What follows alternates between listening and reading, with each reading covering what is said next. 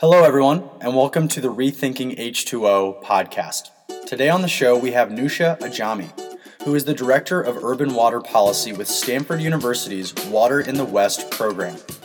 Newsha is a thought leader in the water space with a decorated academic background and degrees from University of Arizona, along with a PhD from University of Irvine. In this episode, Newsha provides valuable insights into three core topics. First, how cities can build resilient infrastructure through better planning and investment. Second, how policy and academia can help bring value to society. And third, we dive into the future of water innovation. We hope you enjoy this episode today, and now here's your host, Kevin Sofin.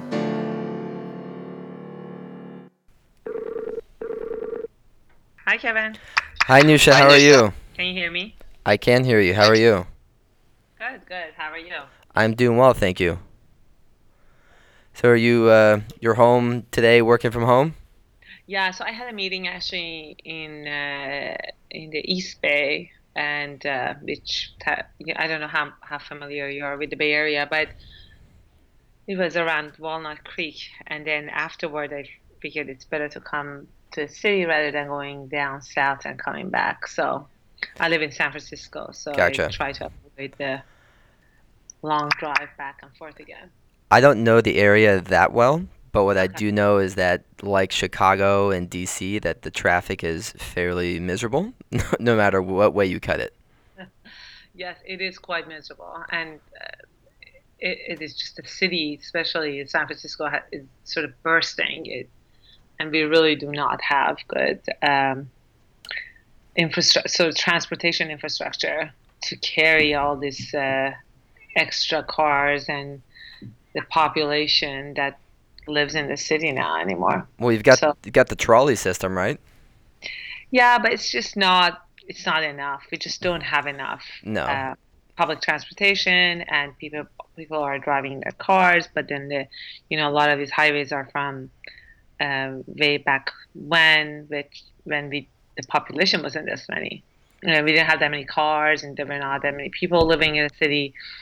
So it's just like you know you get in a city and then a city of seven miles by seven miles, and it takes you like half hour to go from one end to the other. Yeah, and I mean I think that's a similar trend around the country where we're seeing a lot of these burgeoning city centers that were built for populations maybe about 50 to 80 years ago, and now you have these massive booms of population starting to build on top of uh, this this old infrastructure, and then all of a sudden it's the infrastructure is dilapidating and things aren't working, or it's really crowded, and people ask why, and I mean, part of it's sort of uh, maybe the the lack of foresight with the planning, and maybe the just some of the lack of the investment in infrastructure.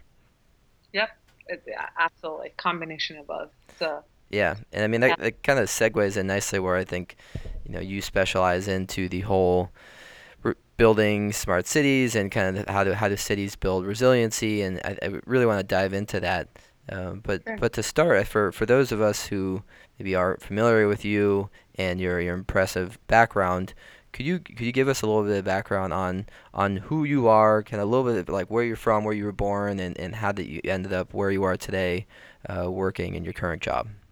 Sure. Um, so I'm Newsha Ajami. Um, I uh, work at Stanford University as the director of urban water policy for the Woods Institute uh, Water in the program, and also a joint effort with um, uh, National Science Foundation's Engineering Research Center on reinvent and reinventing urban water infrastructure. And um, I am originally Iranian, uh, born, raised in Tehran, uh, which is a metropolitan city with uh, sometimes similar uh, challenges and uh, opportunities. And uh, so I got my um, uh, early education and bachelor degree in civil and environmental engineering there, and then came to the U.S. to pursue my uh, advanced studies, and um, that's where sort of I started more and more specializing in water and water management. Um, I uh, finished my PhD at uh, did a master's degree at the University of Arizona in uh, water resource management, and then did my PhD on the same topic, um, uh, civil and environmental engineering, water resource management from UC Irvine. Um, but I always had a very so much. I had a lot of interest and uh, sort of like a knack for uh, policy and policymaking and decision making and how um, sort of academic um, uh, investigations in, interface with policy and decision making process. So um, after my PhD, after working a few years collaborating with uh, with a couple of economists, I end up going and working for the California's legislature as a science fellow. And uh, that's where I learned about uh, policymaking and then and all the nitty gritty that goes into the policymaking process and and actually where science comes in to the play um, when you go through the legislative process and how you need to engage um, in this uh, very complicated, uh, multidimensional, interdisciplinary process. Um, so that's that's how sort of my uh, I combine that expertise with all my um, knowledge on sustainable water resource management, and then and then here I am, um, uh, leading a group of students and uh, uh, researchers that uh, focus on um, issues that has one foot in um, very um, sort of um, state of art um, engin- engineering uh, solutions and one foot in sort of where the reality is how you can make your solutions relevant to today's problems and sort of help build communities that will be resilient and um, uh, sustainable in the years to come. That's really fascinating to hear your story coming from from Tehran to, to all the different universities and your, your decorated degrees to where you are now. That's that's really fascinating and awesome to hear. And and so where you are now, you're you're now currently the director of urban water policy uh, the leader of Water in the West. Is is that the the Water in the West? Is that the program that you just described between the the foot the talking about engineering versus reality, or could you tell me a little bit more about the Water in the West program that you work with? Uh, yeah, so Water in the West is a program within the Woods Institute uh, for the Environment, um, and uh, the program is uh, focused on uh, Western water issues and uh, trying to come up with practical solutions for uh, to build um, to to help the Western uh, to, to sort of to address some of the Western water issue challenges, and um, um, so uh, however, the work that me and my team does is a little goes beyond Western water uh, issues, especially because uh, we we are sort of work in the intersection of water in the West and also this engineering research center that I mentioned, um, which focuses on reinventing urban water infrastructure. And for that, we actually focus na- uh, on water issues um, in both, par- you know, in all parts of the U.S. and also in both urban and some somehow rural areas where, where they interface basically, and um, and our sort of um, um, connecting point is uh, infrastructure and innovation. Interesting. So as you've done some more of this research and, and dove into some of the stuff that maybe sounds really good on a whiteboard, and then some of the stuff that's actually reality, what's what are some examples of how you this this this group you've started has started to implement some some forward thinking ideas and policies to to help build some of this sustainable infrastructure, help encourage some of the this water resiliency within cities. Sure. So, um, you know, in a in a very traditional academic way, uh, the way it works is that the students are given a project or they have an interest in a project, they work uh, and you know do in-depth research, especially if they're PhD students, and they have a, the you know they write a dissertation and write academic papers and they leave. Um, the challenge with that is some of that knowledge would, uh, sometimes it's not as relevant in the real world and sometimes it never gets picked up because um, it doesn't end up coming forward uh, in a timely manner or it does not um, clearly defines its boundaries in a way that would be relevant to today's problems um, so for us um, uh, we, we try to approach this in a different way. Um, often, the way we work is we always have a, um, real uh, underground partner. Um, it can be a utility, water utility. It can be a water agency. It can be a you know uh, sort of an organization that deals with, or you know, um, policy making or lawmaking or, or regulatory organization that sort of deals with day to day management of the water supplies and wastewater management, and we try to to engage with them, learn about their challenges, and try to see how we can bring in some of our existing knowledge and build tools and information or uh, sort of um, uh, decision making tools that can help uh, sort of advance these um, um, these communities in a way. And for us to do that, we try to get, you know, we, we try to actually engage with these com- with these um, um, decision-making bodies and trying to sort of understand what kind of data do they have, and then we also try to understand what kind of data can we bring to the mix and try to see if we can use sort of big data uh, uh, ideas for making sort of um, uh, making solutions that are relevant or actually um, um, if they have all the data we are trying to sort of understand what kind of solutions is relevant to them um, to help them to sort of step into the 21st century and manage their resources in a more effective way.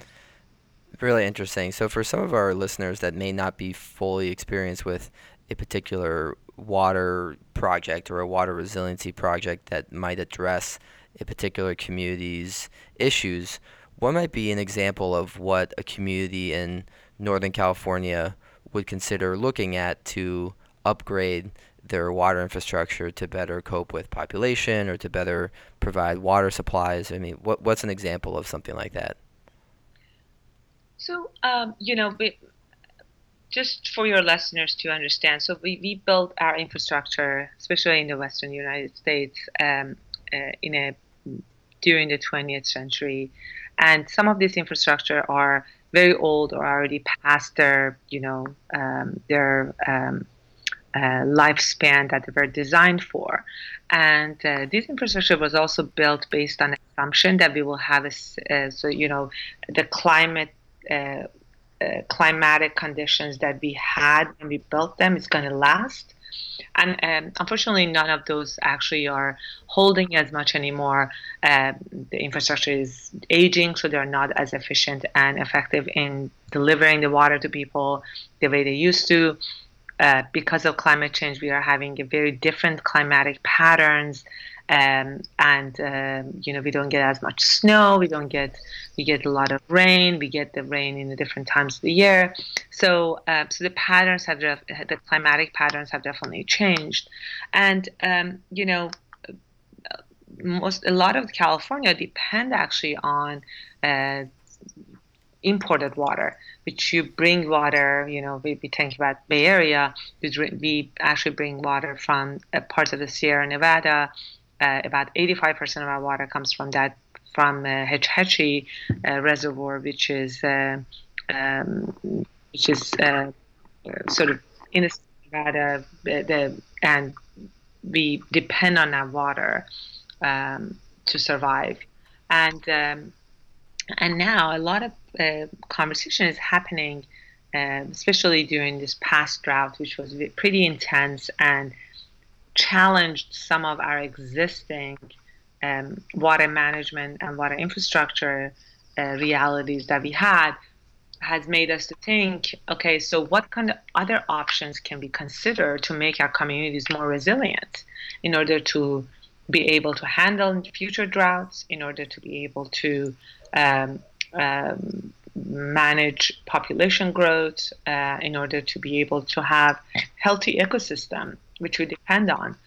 And um, so some of these solutions includes uh, recycling water uh, capturing stormwater and cleaning it and reusing it, um, trying to capture some of the water from the, uh, you know, in the house from your mm, um, bathtub and uh, sinks in the kitchen and the bathroom, uh, which are which are quite clean. They're not really um, uh, there's not much bacteria or um, uh, unwanted pollutants in them. So just cleaning them and using them for um, other purposes, such as watering the lawns or using it for um, alternative needs that we have in the house. I mean, we really we use about 40% of the water that we use is used indoors, and um, very small amount of that water is needed for our consumption, which is drinking and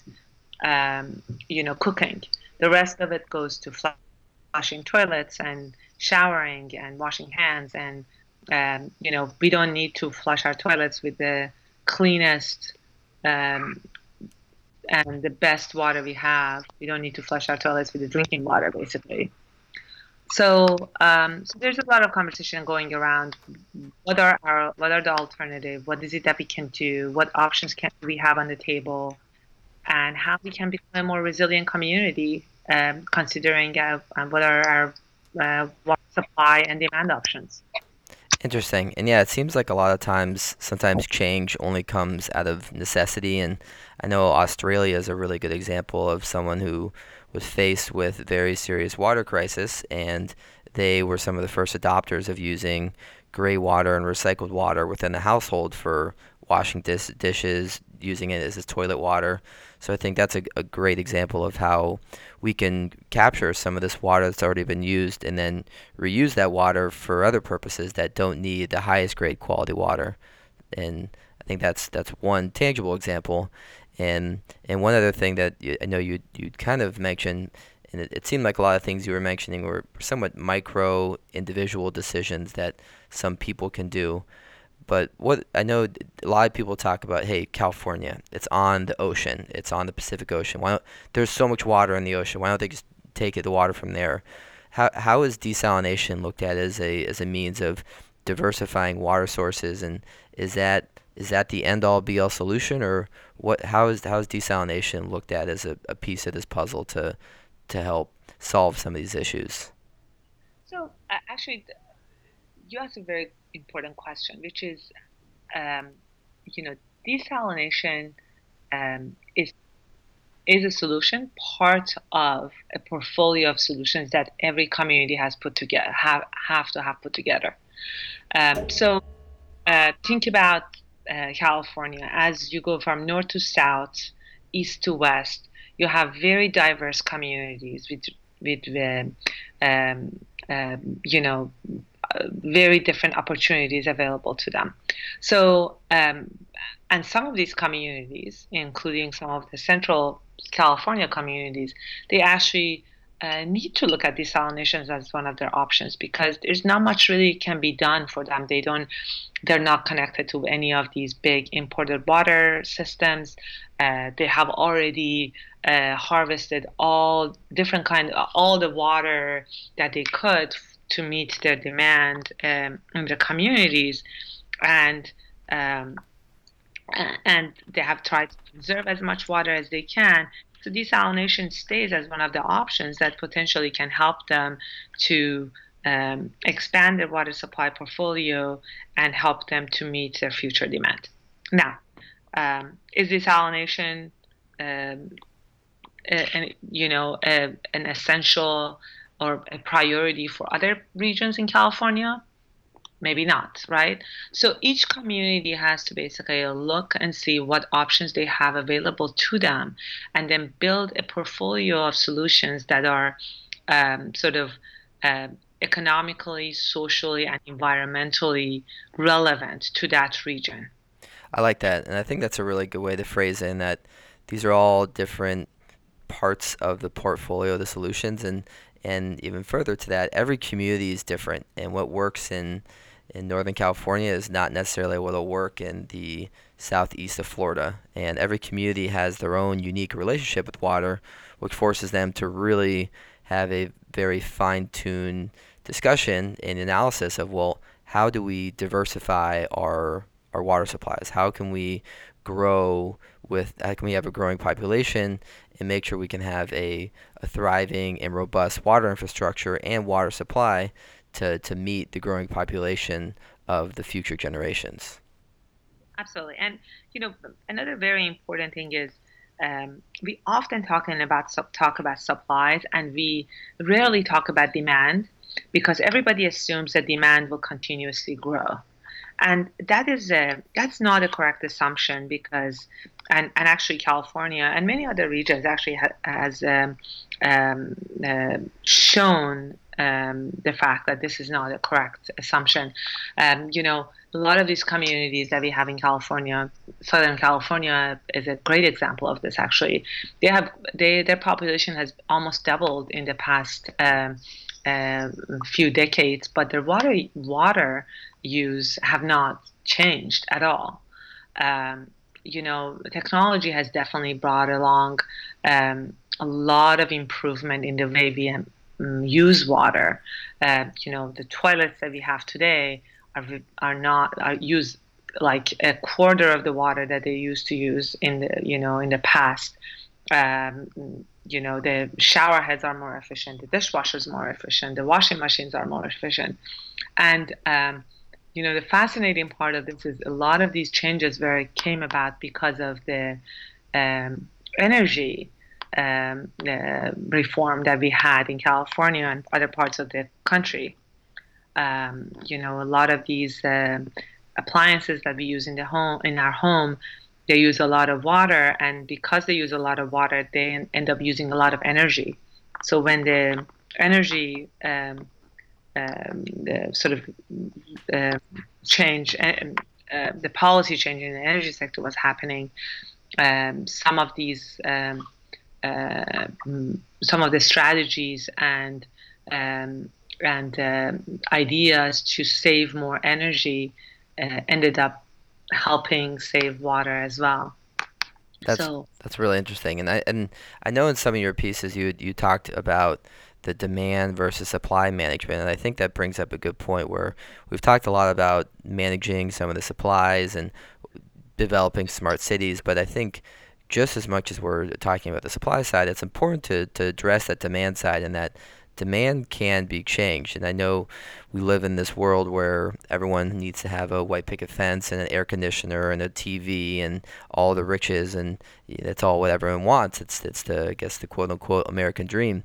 But in a, in addition to that, I mean, I think there are there's ways that we can look at how to curb human consumption patterns, and that can be through diet dietary patterns. That could be through different parts of policy of in, in, invoking different whether it's a tax on a particular good or even um, I, would love to, to get your take on on some of the, the agriculture and, and like even the almond farming uh, in California, which as I know is a is a huge kind of topic of discussion. But I think that whole that demand discussion and how that influences is something that I'd love for you to kind of dig into a little bit more. And how can that be something from a policy side that that can be addressed uh, further?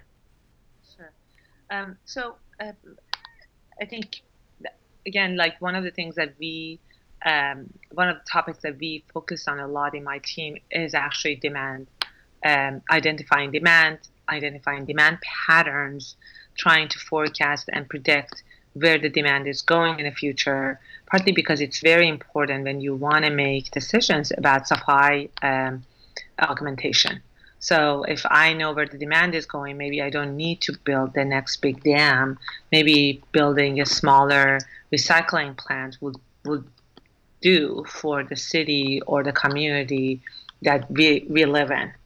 Um, so um, so demand within the urban areas is definitely um, something that uh, needs to be looked at in a smarter and more um, thoughtful way um, and uh, sort of and the community the community and utilities sort of need to move away from this concept that demand will be continuously growing and they need to constantly uh, build more supply to meet future demand.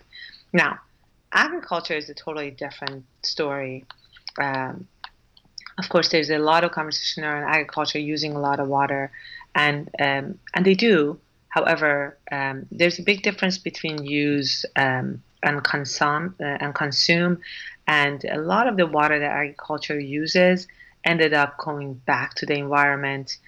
Um, the only challenge is it the quality of it will be degraded before ending up ending back in the environment, and uh, um, and also you need to think about the fact that why do we grow all these things that we grow. The demand is still within the within the city limits, right? We want all these things. We want these pro- produce um, or all the products that comes from agriculture.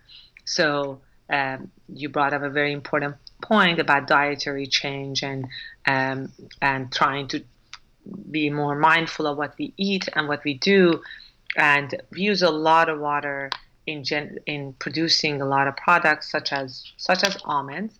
Um, but then you know these products are sold in the cities and um, and people consume them. So um, I think it is a it's a very complex uh, topic. Agriculture is an extremely complex topic. Um, I've heard many times people say, "Oh, cities are you know they're just a very small part of this equation and um, as long as culture saves water we're going to but the reality is we the cities are using all the products that comes from agriculture so if you are less wasteful and more mindful uh, maybe there would not be as much demand for some of these products so so um, so it's a very complex issue to yeah. be honest with.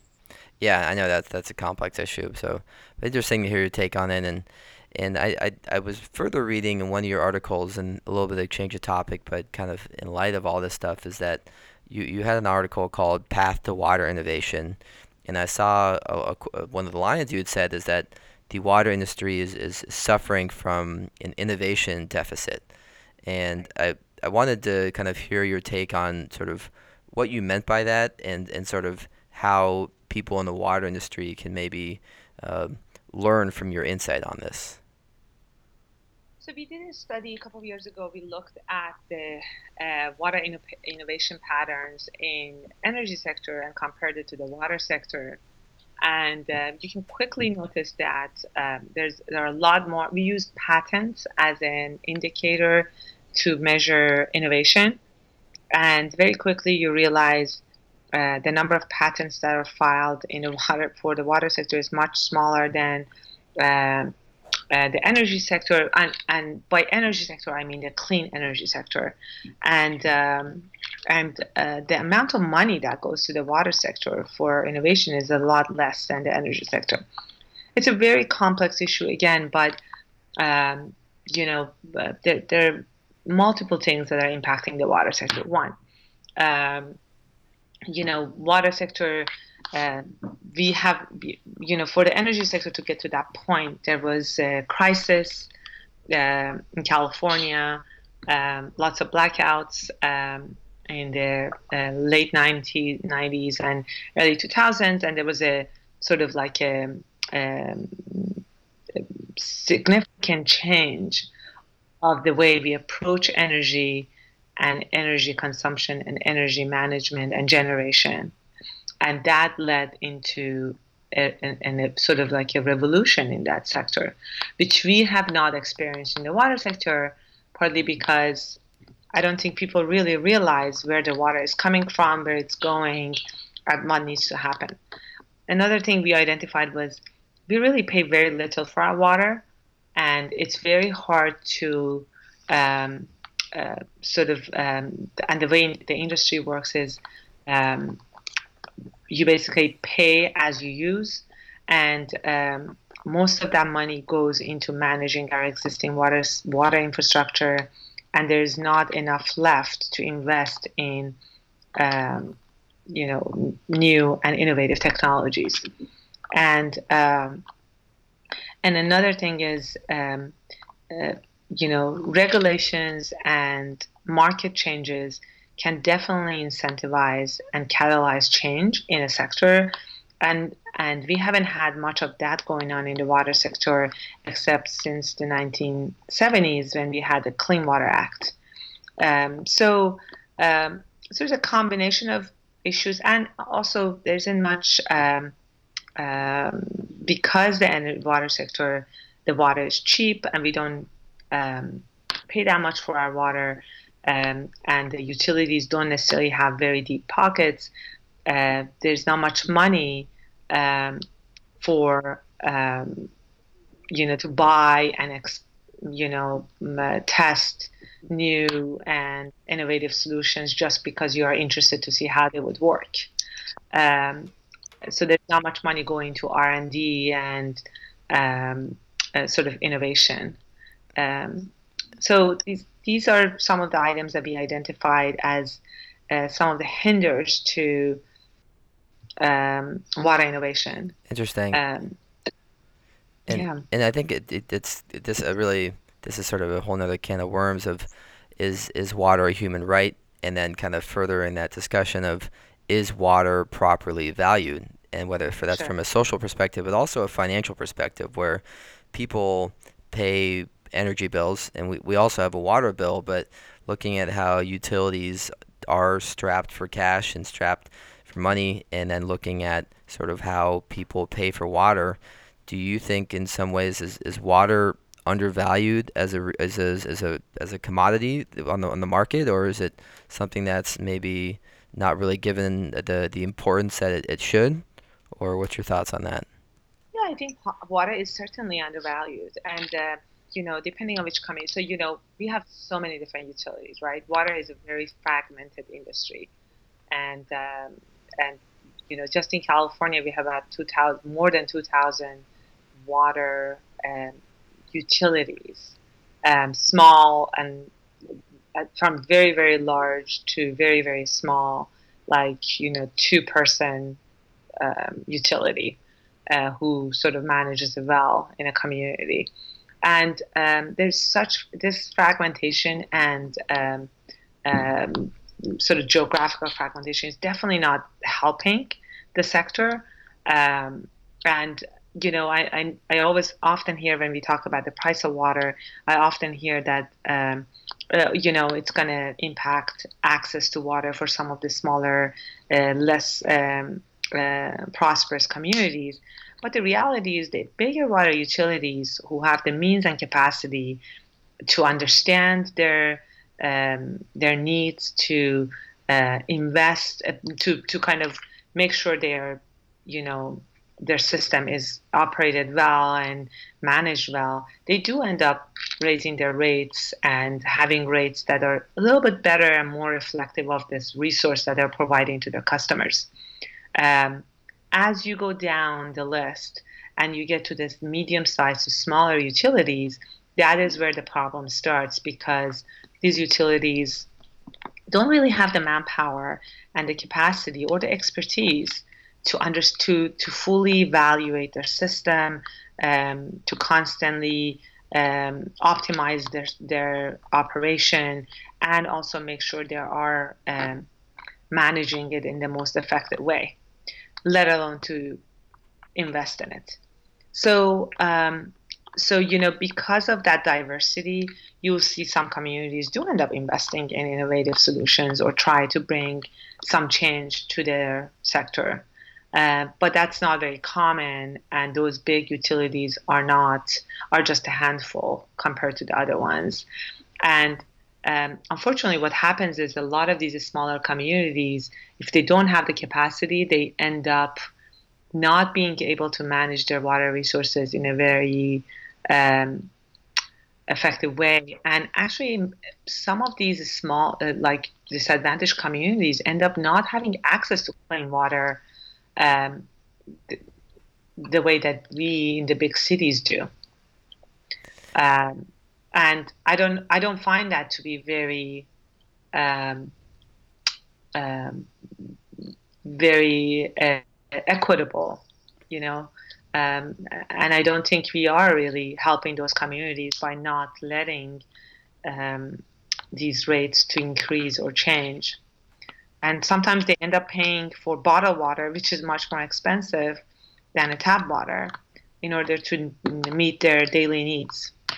Yeah, I mean, we see every single day in the US, USA there's boil water alerts, and there was the whole example uh, a year and a half ago with with Flint, Michigan, which is a whole. We could do a whole podcast just on that, but I think that that was an example of of a municipality that was was forced to make a decision. Granted, they they made a bad decision on trying to cut costs, but yeah. these small and medium municipalities definitely struggle from a budgetary standpoint. So I think I you know, you, you got to sympathize for some of these small medium municipalities that have to to provide for these people with shrinking budgets, and then when they have to raise the rates, sometimes it's the people in the, the lower end communities that are forced with having to to pay these higher rates. Yep, you're absolutely right. I mean, you know, we actually mm, strap ourselves in these very um, you know, in California, we have a few laws and, and propositions that does not allow to uh, have um, um, you know lifeline rates, which actually in the energy sector helped a lot because uh, you know um, when people if people uh, are you know below um, they make below certain uh, margin depending on where they live, they can have access to these lifeline rates, which are much lower and um, and they they end up being uh, you know more affordable for these for the people who need them.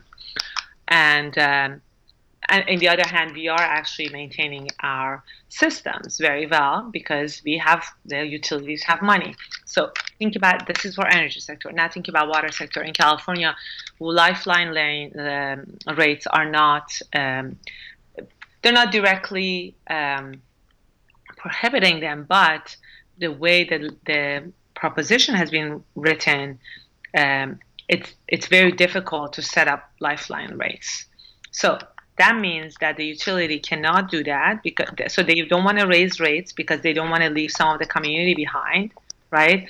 They can't have lifeline rates, and also at the same time they can't maintain their system in the shape because they don't have money right? So it's basically a it's a broken financial system that's not really helping, and really has hurt the uh, water utilities, um, especially the medium and small utilities that with with limited capacity. Yeah, it's a really serious problem, and it kind of segues into my next question, where I know financing in every industry is a, is a big topic, but especially financing in the water industry is something that is, is a really important topic today and, and moving forward to be able to implement the proper infrastructure for the growing cities to actually pay for a lot of the, the, the water leaks and all the infrastructure that's dilapidating every day.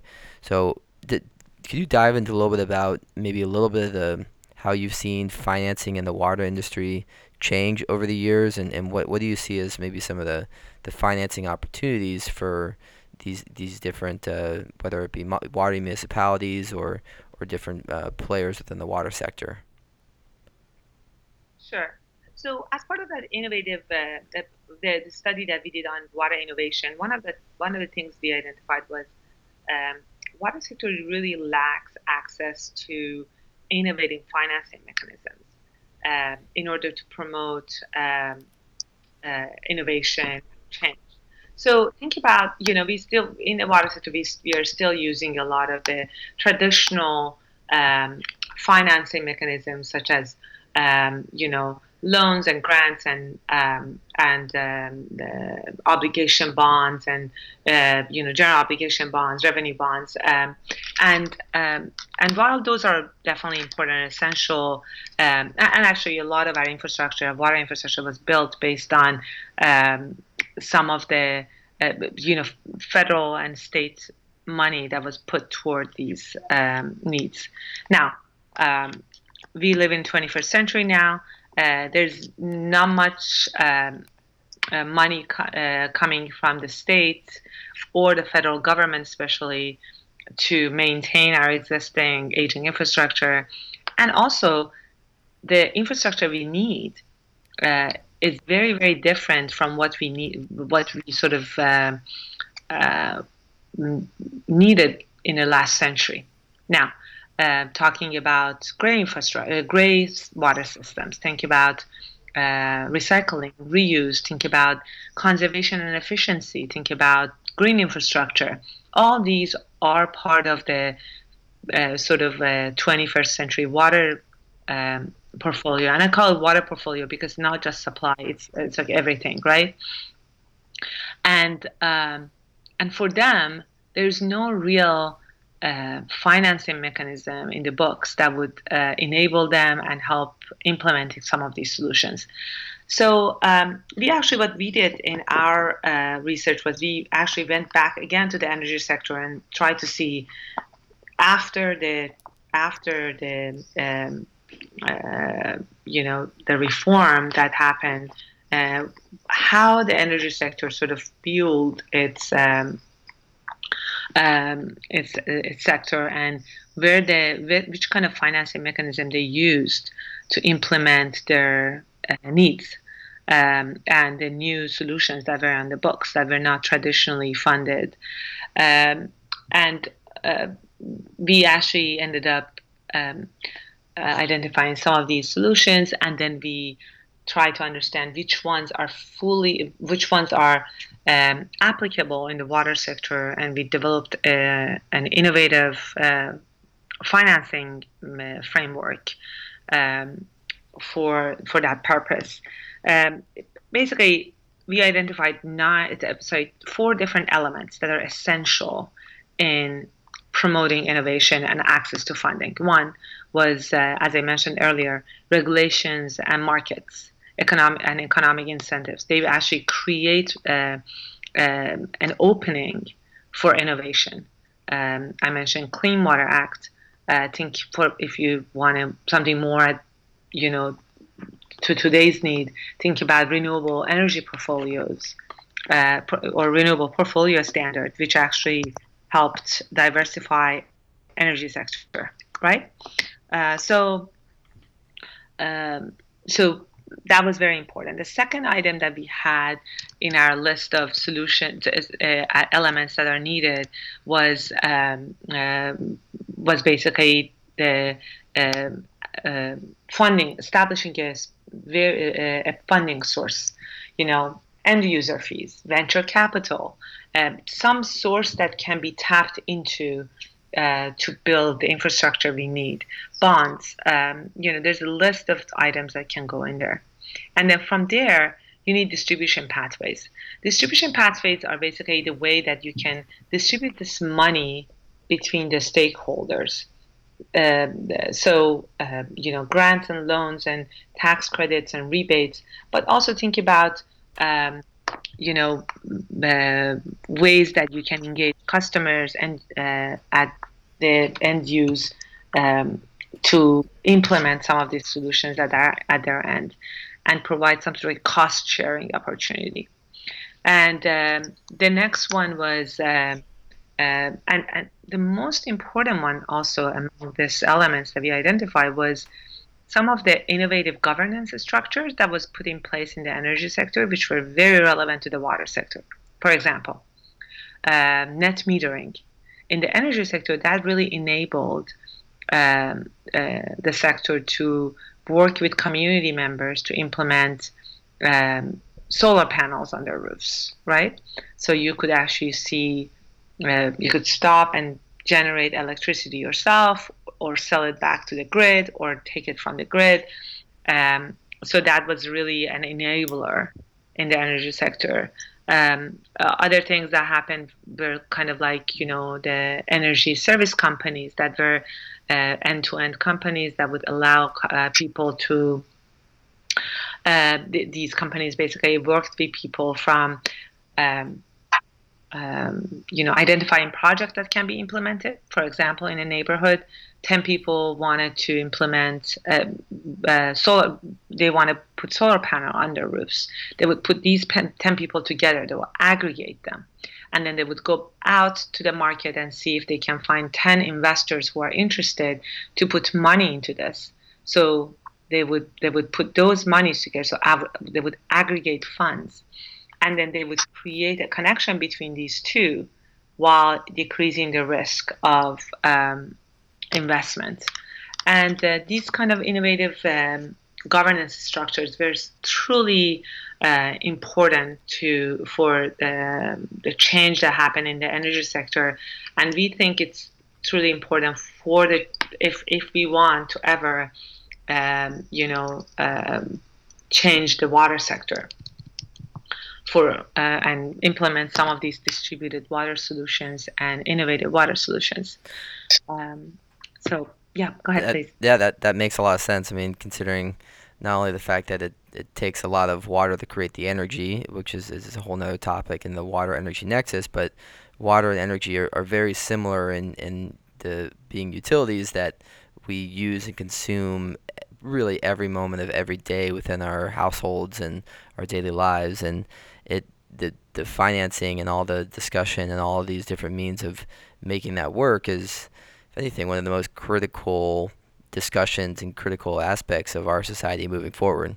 Because if we can't continue to build the proper infrastructure around our, our growing needs, then I mean, it, there's there's got to be a breaking point somewhere where something happens. But it, I don't know if it takes a, an Armageddon or some sort of uh, dev, uh, armed some sort of D-Day to, for something to happen. But you know, I hope that more proactive discussion and thought leaders like yourself continue to have some positive impact on policy that can get us moving in the right direction. Um, that's the hope, right? That's the, the hope is that, you know, honestly, every drought that happens in, um, or every flooding event that happens, it, you know, these are disasters, but they are also opportunity points, right? Think back and see is that what how we want to move forward? Is that how we want our cities to look like? Uh, what what we do not do right, and how can we build cities that are much more resilient, that can um, stand future flooding and uh, fires, that can have uh, you know uh, more sustainable. They can use their water more effectively. These are the questions that we have to ask ourselves and use every one of these uh, natural disasters as an opportunity to build and rebuild things, uh, cities and communities that are uh, belongs to this century. Mm-hmm. Yeah, and, and unfortunately, it does take disasters to, to move humans, and that, but I do think that 2017 was a very eye-opening year, and I mean, I did see that it was the the most uh, economic uh, damage that's ever been done, ever recorded uh, between all the three hurricanes last year and all the wildfires. So I think it's it as far as whether you believe in climate change or not, or whether whatever your stance is on a lot of these things, that the the weather patterns continue to impact our daily lives, and we can't ignore this. And every city needs to, and every person needs to not only prepare themselves, but cities and every asp- every business and every city really needs to be asking ourselves these questions. And that's that's really our, our hope here with with these podcasts and, and communicating with with yourself, who truly is, is such a such an honor and and, and privilege to, to have this discussion with you. Um, you, you really are a, a, wealth of knowledge with all this, and I uh, thank you for, for your time. I know this is, is going over about 47 minutes now, so don't want to take too much more of your time, but for for our listeners that are interested in learning more about you, or if they're interested in, in kind of maybe reading some of your work, um, how how might they go about uh, re- finding out more about the the water in the West and some of your work? Um, uh, you know, we have a website, uh, waterinthewest.stanford.edu and uh, we have um, multiple topics um, and uh, and you know research areas that we work on and if they are specifically interested on in the work that we do uh, in the urban water group um, they can definitely click on the Urban Water Program and learn more.